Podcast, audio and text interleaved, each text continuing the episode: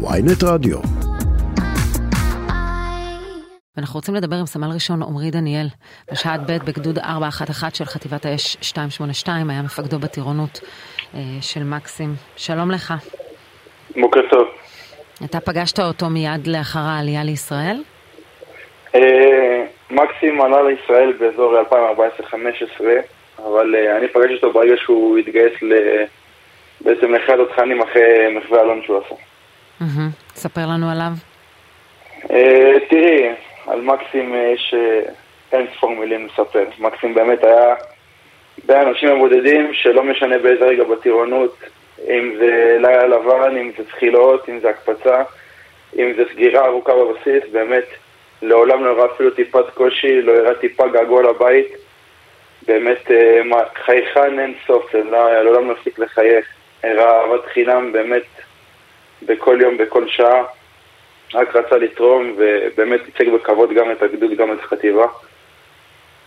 כשפרצה המלחמה באוקראינה, אתה יכול לתאר קצת את הדאגה שלו? הוא היה מתקשר להורים? היה עוקב אחרי הדיווחים? כן, אז בעצם גם בגלל שהיינו בטירונות וגם בכללי, בגלל המלחמה, הוא מאוד ישב על ליבו וגם הוא ניסה רוב, רוב פעמים להתקשר הביתה, אבל בגלל ש... ההורים שלו גרו באמת בלב המלחמה. רוב הפעמים אפילו לא צריך לתפוס אותם כי נפל החשמל והאינטרנט באזור המגורים שלהם. אז ככה ניסינו לתת לו טלפון גם בשעות שהם לא עם שאר הלוחמים ובאמת ניסינו כמה שיותר, אבל כן, המלחמה באמת הייתה באמת בעיה גדולה כי באמת הרבה פעמים לא היה להם איך לדבר איתו כי לא היה בכלל שום קליטה באזור שם. והוא רצה להביא את ההורים לארץ או שקל אפילו לנסוע אליהם? הוא דיבר על העתיד אולי לנסוע, כשתירגע המלחמה, לבקר ו... ולהיות איתם, ולא יודע, לצאת לחופשות מיוחדת, אבל לא כל כך דיבר על להביא אותם לארץ, זה לא היה נושא שהוא דיבר עליו. ולצערנו הם מגיעים בנסיבות האלה היום של הבאתו למנוחות.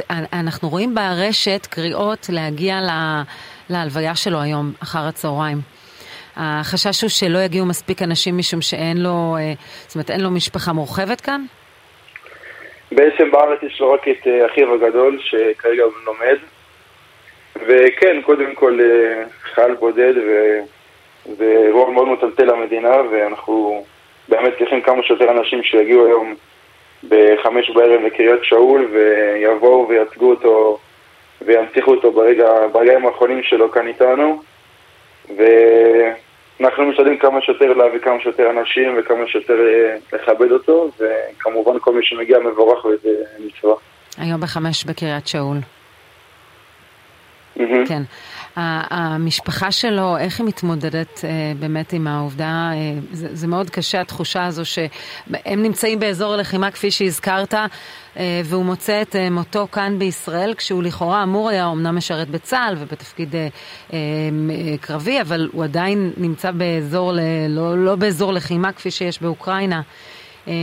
הם שוקלים להישאר כאן?